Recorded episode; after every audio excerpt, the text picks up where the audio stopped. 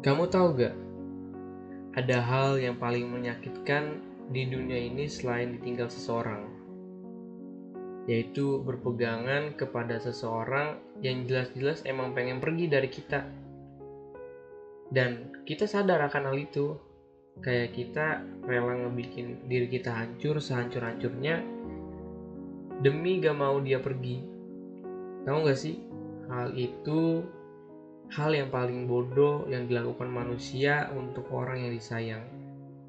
Ini bukan soal berjuang mendapatkan dia, tapi kamu juga harus care dengan situasi kamu, badan kamu. Dulu saya pernah ngerasain kehilangan orang yang saya sayang, saking sayangnya sama dia, saya rela ngelakuin apa pun demi dia. Dan dia membalasnya setimpal, tapi lama-kelamaan balasan dia makin gak ngenakin ke saya. Saya orangnya pemaaf, apa pun bisa saya maafin. Tapi kalau udah masalah perselingkuhan, saya paling gak bisa.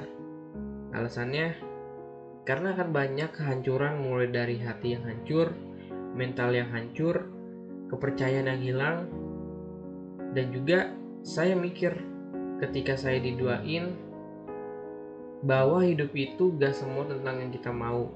Tapi kita juga harus mikirin perasaan dia walaupun dia memilih orang lain. Itu tandanya kita sayang sama dia. Video baik pernah berkata ketika pacarmu meninggalkanmu ucapkan saja terima kasih.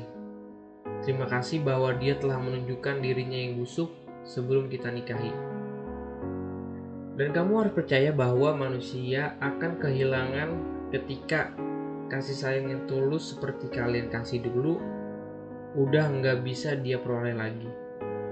Dan perhatian kamu yang dulu gak lagi didapetin.